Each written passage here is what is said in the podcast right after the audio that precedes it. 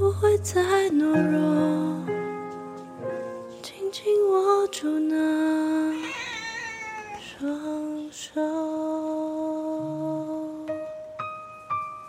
回想过去的恋爱经验，有没有哪一个人是让你念念不忘，到现在脑海里面还会经常想起他的吗？他可能是你的初恋，可能是你爱得最深的人。等到你过尽千帆之后，才发现，原来在这么多人群当中，你一直在寻找他的影子。今天要点播的这首歌是周兴哲的《以后别做朋友》。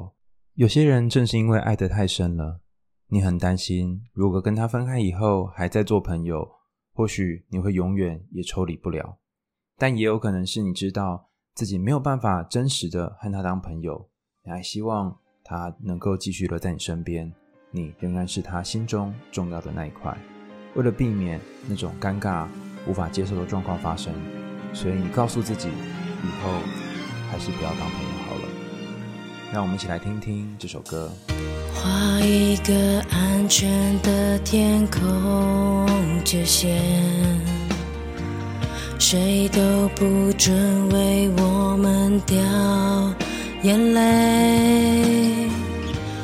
放弃好好爱一个人的机会，要看着你幸福到永远。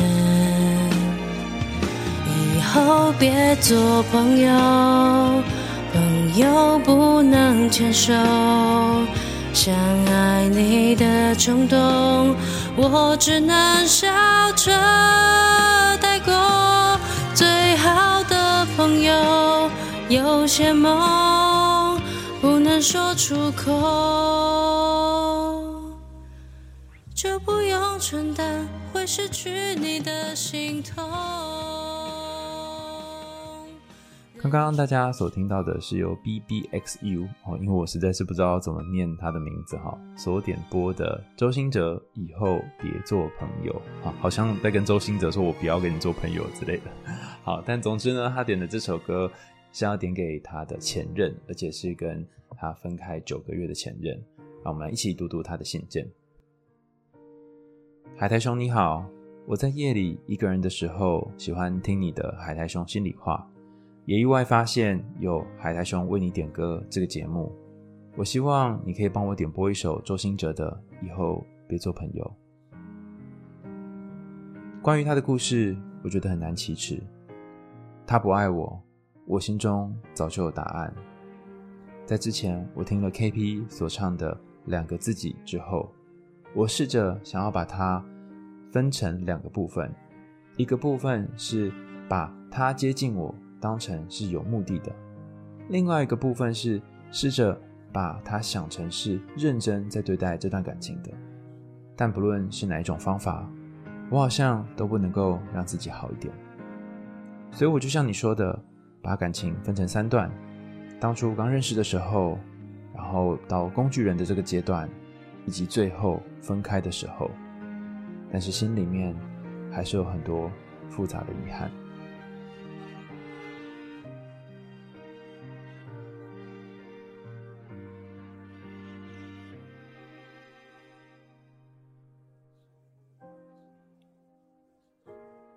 分手至今已经九个月了，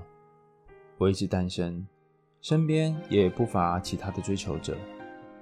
但我一直都知道，我只是在这些追求者身上找寻他的影子，他的刺青，他抽烟的味道，穿衣服的品味，还有他跟朋友说话的方式等等。这九个月过去了，我静下来想想，自己到底喜欢什么样的男孩？我赫然发现，原来我喜欢的都是坏男孩。我喜欢那些在我身上看不到的东西。我的叛逆，从小我家人不许我做的事情，都展现在那些我喜欢的男孩身上。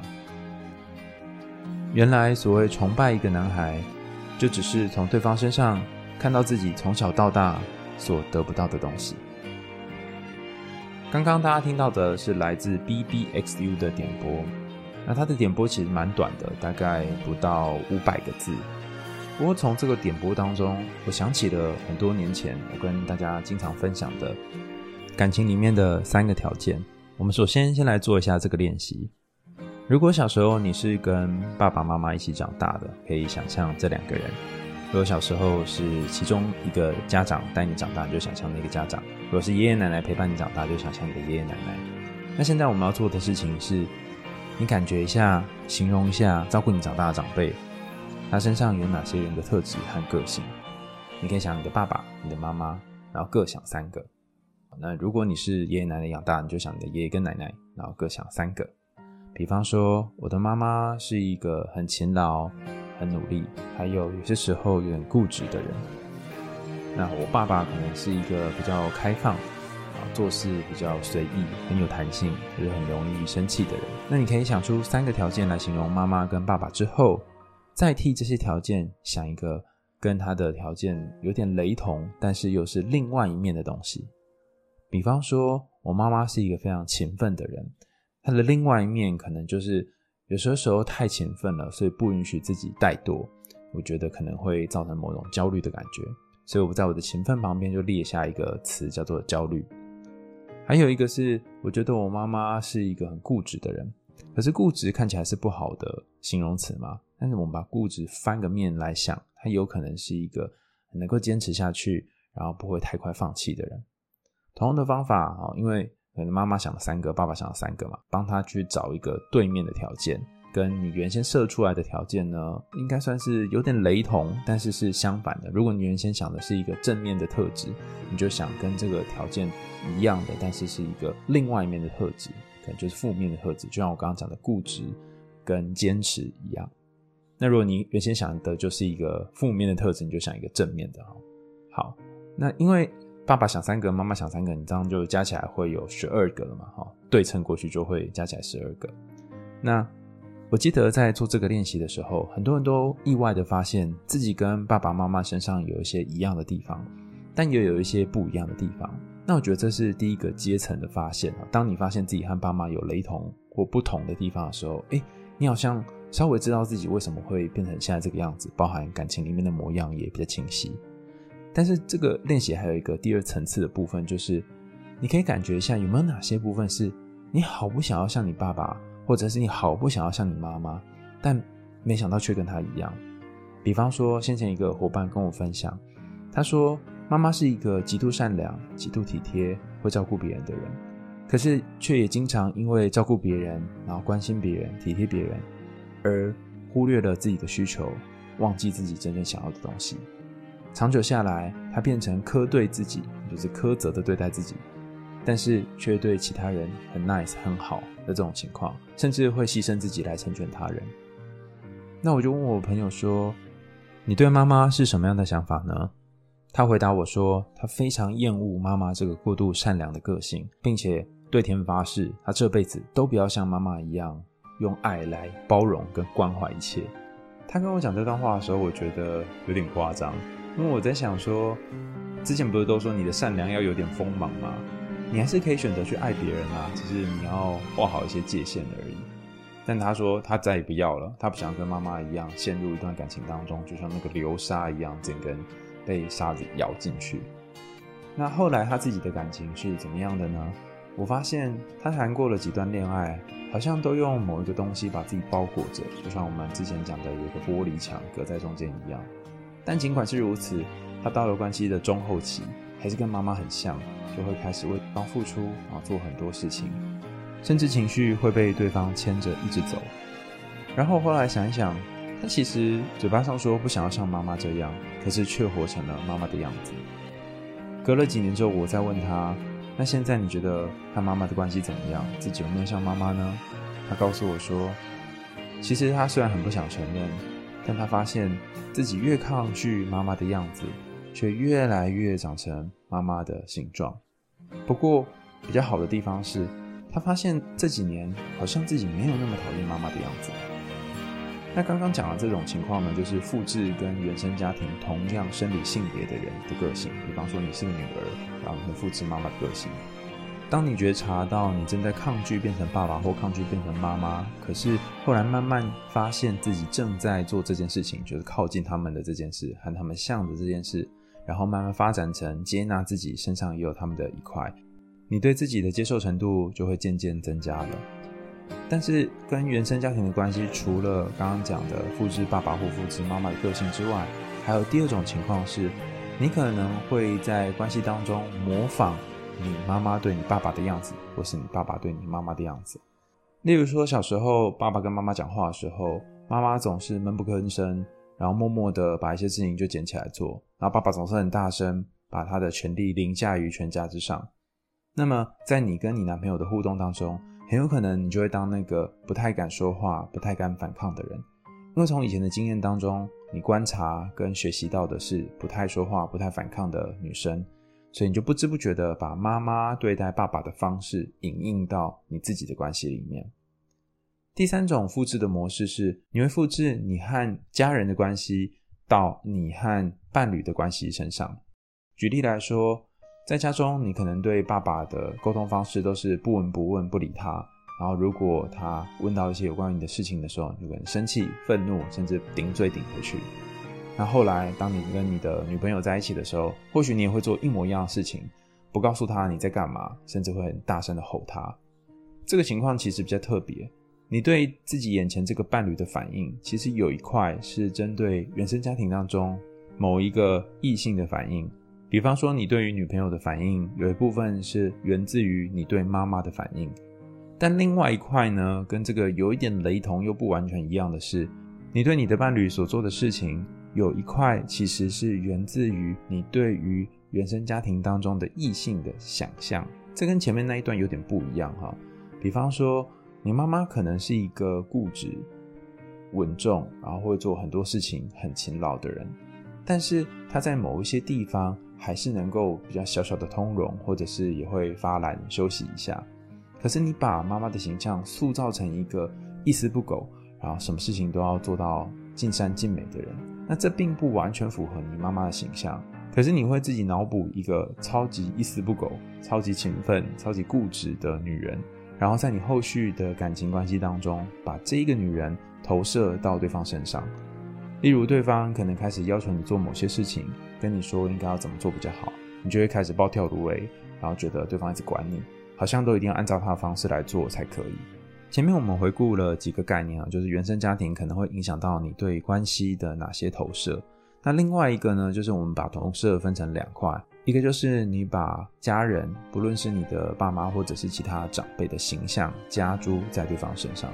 那另外一个就是这个形象有可能是假的，就是你脑补出来的，并不一定符合真正他们的样子。那关于后面这个概念，是我在一本比较困难的书，最近出版的新书。其实应该算是旧书了哈，只是最近刚好翻译中文版，那是由风书坊所翻译的，叫做《伊庸自信的现象学研究》。那它的英文是 A I O N 啊，其实就是纪元的意思。可是因为种种的考量呢，所以还是用它原本的音译哈，就是声音翻译啊，叫做伊庸。其中一个故事令人印象深刻，在第三十一页，叫做《蒙纱者谬论》。蒙纱就是头蒙着一个纱布的意思哦。蒙纱者谬论，他把它写在三十一页的注解的地方。我讲一下这个小故事。这个谬论出自于古希腊麦加拉学派的欧布里德。那在路上有两个人在对话，有一位是智者，然后另外一位是路人甲，两个人正在对话，旁边还站着一个用纱布蒙着头的男人。于是这个智者问那个路人甲说：“你认识你的父亲吗？”路人甲说：“废话，当然认识。”然后智者又问路人甲说：“你认识眼前的这个蒙着面纱的人吗？”就指着那个头上被纱布蒙着的一个站着的男人。然后路人甲说：“不认识。”紧接着发生有趣的事情，智者跟路人甲说：“但他就是你的父亲，所以你既认识你的父亲，又不认识你的父亲。”这个谬论相当有趣，他到底想要讲什么呢？按照我粗浅的理解，其实他想要讲的是，你对一个人的印象可能是由许多复杂的东西所组合而成的，但是这个印象并不完全代表这个人本身。它更多的时候是代表你脑袋当中其他的东西组合起来，也就是我们现在很流行讲的这种脑补啊。书中也用这个翻译，我觉得翻得非常非常好。那你脑补的这个关于父亲或是关于母亲的形象，很有可能就会帮对方贴上一个贴纸。在刚刚讲的这个小小寓言当中，路人甲说：“我不认识眼前这个人。”那是因为他脑袋当中有关于父亲的形象和眼前的这个蒙着面纱的人并不符合。这里有两个有趣的部分，第一个是他对父亲有一定的认识，所以他才知道说：“哦，这个人是或者是不是我爸爸。”第二个是他这个认识随着时间的淬炼，可能长成某种样子。那这个样子已经背离了原先的样子了。所以当他看到眼前这个蒙着面纱的人时候，他其实是认不出来的。他甚至觉得可能是别人。所以回到今天 BBXU 的故事当中，他在最后谈到：我好像都喜欢坏坏的男孩子，可能他们实现了过往我没有办法做的那些事情。不论是抽烟、刺青，或者是和其他人对话的方式，我觉得 BBXU 讲的这件事情的确有道理。你意识到了一件你过去从来没有意识到的事情，原来我小时候那些没有被满足的部分，最后都投射到了对方身上，而这个对方可能是历年来我喜欢的男生，或者是曾经跟我在一起的人。但换成另外一个观点，也可以去思考一下，除了这个投射之外，我喜欢的人还有没有别的特色？例如，他可能像是我的家人的其中一个爸爸妈妈或爷爷奶奶，或者是他其实并不像我的任何一个家人，但他跟我相处的模式，就像我刚刚说的，可能和我和爸爸的互动是很像的。我爸爸都吼我，然后我都不理他。那这个男友他也都是吼我，然后我也不理他。透过这种方式，你可以连接你目前的伴侣关系和你过往和原生家庭的关系之间的那条线。再加上前面的蒙杀者谬论，我觉得可以发展出一个想法是：很多时候我们都会以为自己受了原生家庭有很大的影响，或者是都是爸爸妈妈害我的，所以我才长成现在这个样子。但会不会还有一种可能是，眼前这个和你一起相处的人，他其实既不是你真实的那个爸爸妈妈，也不是你想象中、印象中的爸爸妈妈，他就只是你眼前的这个人而已。你愿不愿意相信他有其他的可能呢？其实光是这个，你愿意相信，或者是你不愿意相信，就有可能缔造出一个不同的循环。在刚刚提到的这本书《一庸自信现象学研究》的第十五页到十六页当中，也谈到了一个很重要的概念，叫做阴影的强迫性特质。就像 BBXU 在信件里面谈到的一样，他发现自己总是重复性的喜欢同一个类型的男生。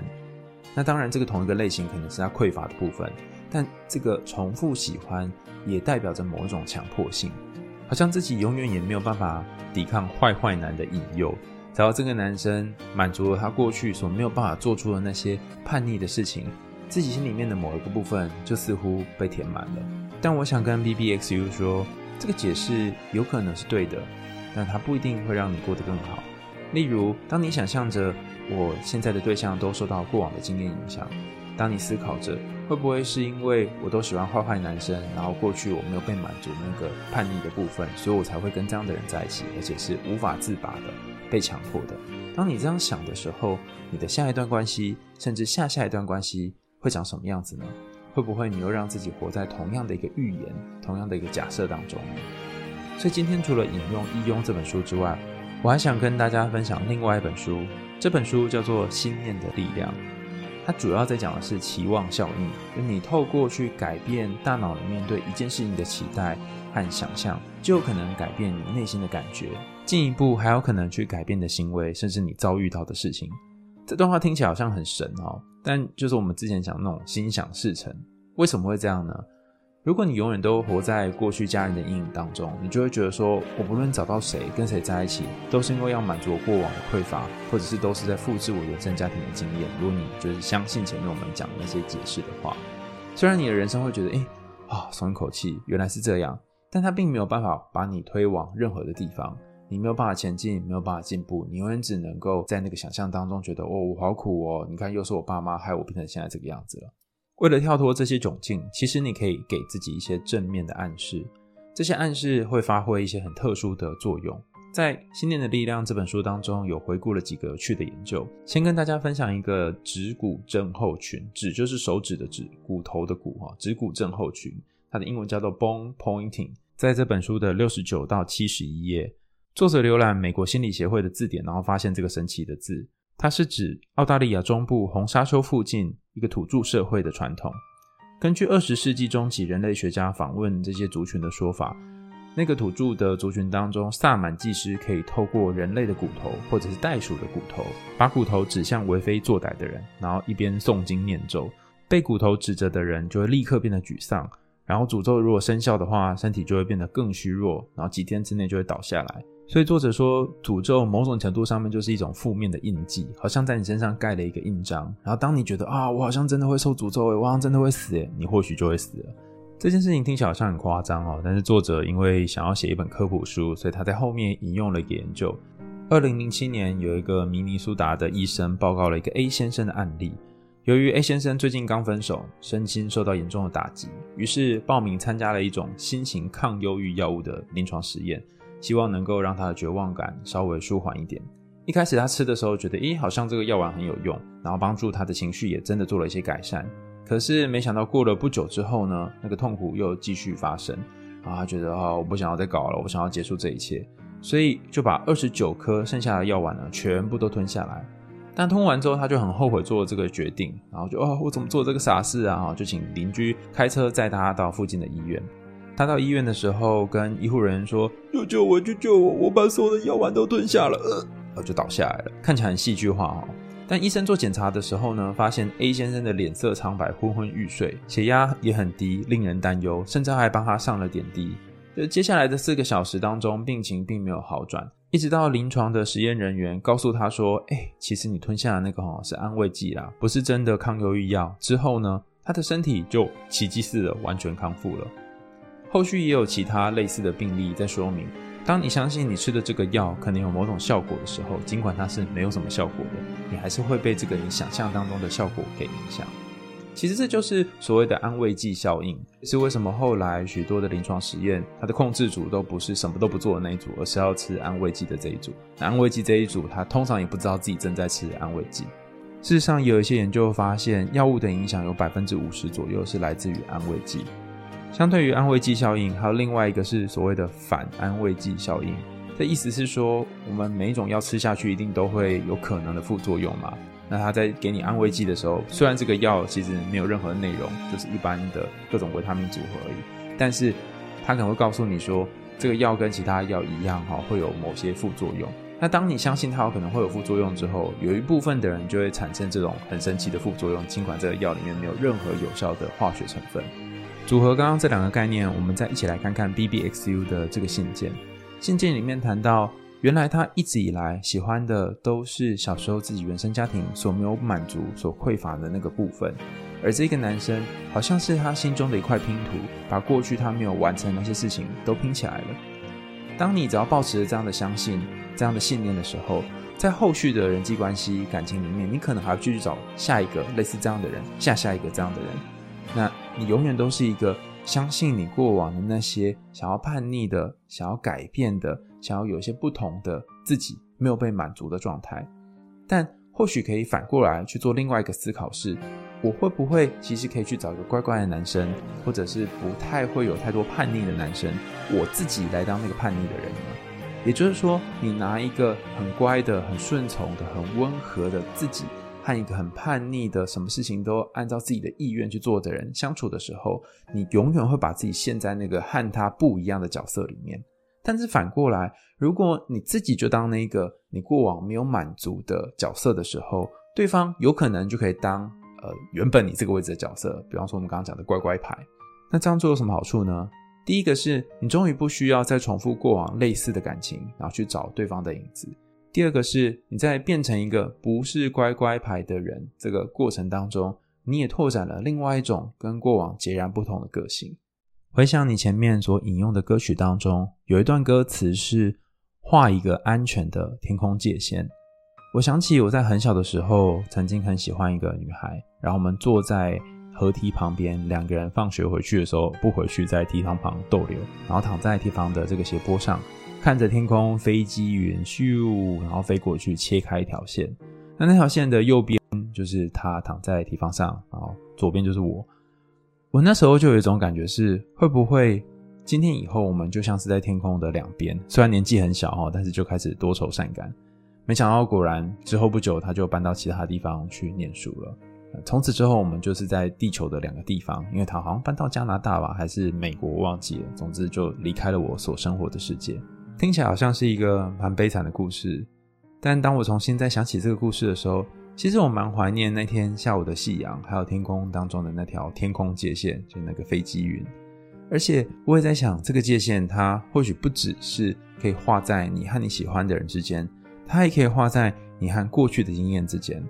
例如，以前小时候的你是想要叛逆，想要做一些不同的事情，都会被禁止的。但现在的你已经跟过去不一样了，或许你有自己的生活，你有自己的收入，你可以做一些以前不会做的事情。所以你可以把自己和过去的小时候的你画一条天空当中的界线。或许你的家人有些部分跟你一样，那有些部分就像我们前面说的，你抗拒跟他们一样，但你也可以画一条天空界线在你和他们之间。所以你从这条界线的旁边开始，你有机会扮演一个截然不同的人。其实我觉得有机会的话，BBXU 你也可以观察最近晚上的梦境，因为梦境通常有几个不同的功能。第一个是所谓的补偿功能。把你小时候或过去所没有拥有过的那些缺憾的事情补偿回来，例如你不曾叛逆，总是按照家人的规定去做应该要做的事情。可是，在梦境里面，你可能会长成像黑道老大或者是黑道小弟之类的样子，透过梦境去完成一些你过往的未竟之事。梦境的第二个功能是欲望展现的功能，例如说，你可能有扮女装或扮男装的癖好。可是不想要被别人知道，在梦境里面，你可能就会化身成为一个精致的女歌星或者是男演员之类的。那这是你在日常生活当中所没有办法展现出来的。最后一个梦境的功能呢，我觉得很特别，叫做安慰功能。我当初在读到这个功能的时候，觉得嗯，好像有点不太能理解。但慢慢终于知道说，哦，为什么它叫做安慰呢？回想一下，你过往有没有做过那种考试考到一半，然后还没有写完就醒来的梦？那这个梦呢，它特别的地方在于，在梦里面是很悲惨的，因为你没有写完考卷嘛。可是醒来也告诉你一件事情是，哦，还好这是个梦。所以如果你曾经做过一种梦，是你可以拍拍胸脯，然后跟自己说，啊，终于醒了。它就是提供一种安慰功能，它要告诉你说，所有的痛苦，所有的悲伤，所有你以为无法越过、跨过的障碍，最终都有跨过的那一天。在这本书的第八十九页也谈到了一段话，我觉得非常棒，节录分享给大家。作者说：“如果你觉得痛苦好像永无止境，那么可以提醒自己之前所熬过的那些痛苦。当你想起那些痛苦，还有自己是怎么熬过去的，去会对自己有一些帮助。”其实这个策略也是许多时候督导会教我的策略，他都会邀请我去问个案说：“诶，上次你遇到这件事情的时候，你怎么做的？或是以前你有遭遇过同样的经验，那你是怎么穿越或者是碾过去的？当你想起原来我曾经有好好的挑战过，然后也活下来过之后，你就不会变得那么的害怕。”我想跟 BBXU 说，跟对方分开了九个月，而且这段时间也有其他人追求你。但是你并没有想要跟他们有进一步的关系，或许在你心中想把他放在某个位置，尽管他已经远离了；或许你还想继续跟他当朋友，尽管你点的是以后别做朋友；或许他还影响你很多很多很多，然后甚至你在后续的关系当中还是会多多少少出现他的影子。尽管在这些状况底下，你的念头还是可能会影响你后续的遭遇。在《心念的力量》这本书。第两百八十页到两百八十五页，就是这么说，最后一个章节有谈到三个你可以转念的方法。这里的转念不是说强迫你要正向思考哦，而是用一种很特别的方式协助你从另外一个角度思考。第一个方法叫做自我开放，你可以想象这件事情有没有别的可能。例如说，有一种可能是你爱上的是坏坏的男孩，而坏坏的男孩你之所以会喜欢，是因为他满足了你过去没有被满足的那些需求。但可能还有另外一种情况是，你爱上坏坏的男孩，是因为他们会给你那种你过往所没有过的无微不至的照顾，或者是放在手心里面的那种呵护。所以你真正喜欢的是这些坏坏男孩贴心体贴的这种感觉。当你去想这件事情的时候，你就为你的人生缔造了另外一种可能。第二个方法叫做自我距离，书里面的翻译叫做自我疏离啦，但我觉得疏离这个词听起来好像有点负面哈。那由于它的英文原文是 self distancing，我觉得这个翻译方法可能稍微好一点哈。这个是 Cross 所提出的一个概念。他说，你可以稍微把自己放在荧幕的中央，然后假想自己和荧幕之间保持一个距离。当你有一些感觉或者是负面的情绪涌上来的时候，暂时跟你就是真实的这个你隔了一段想象的距离，然后这样子的一个距离，或许就不会让你觉得这么不舒服、这么卡，然后脑袋里面有各种想法出现。第三个做法是自我关爱，是我们前面好多集都谈到的 self compassion，就是关心自己、体贴自己、心疼自己。光是你在做这个心疼和体贴的部分的时候，你就有可能会从过往那些把你绑住的经验当中解脱出来。例如在 BBXU 你的故事当中，我可能就会好奇，小时候家人限制东限制西，不让你做那些危险或是叛逆的事情的时候，当时的你心情是什么样的呢？如果可以回到当初去关心、陪伴当时的你自己，你会想要用什么样的姿态陪你自己呢？那些过往的经验、过往的故事，可能没有办法在现在这个时刻，在时光倒流去改变了。但你可以透过不同的方法去诠释那些经验，使得你后续遇到的感情和关系会形成不同的样子。我相信每一个唱出“以后别做朋友”的人，内心的感受是复杂纠结。而且相当矛盾的，一方面又希望对方可以和自己继续当朋友，另外一方面又希望两个人就此不要联络，以避免影响到自己的心情。也因为这样的矛盾，所以自己好像似乎都一直没有办法进入下一段关系，开启另一段感情。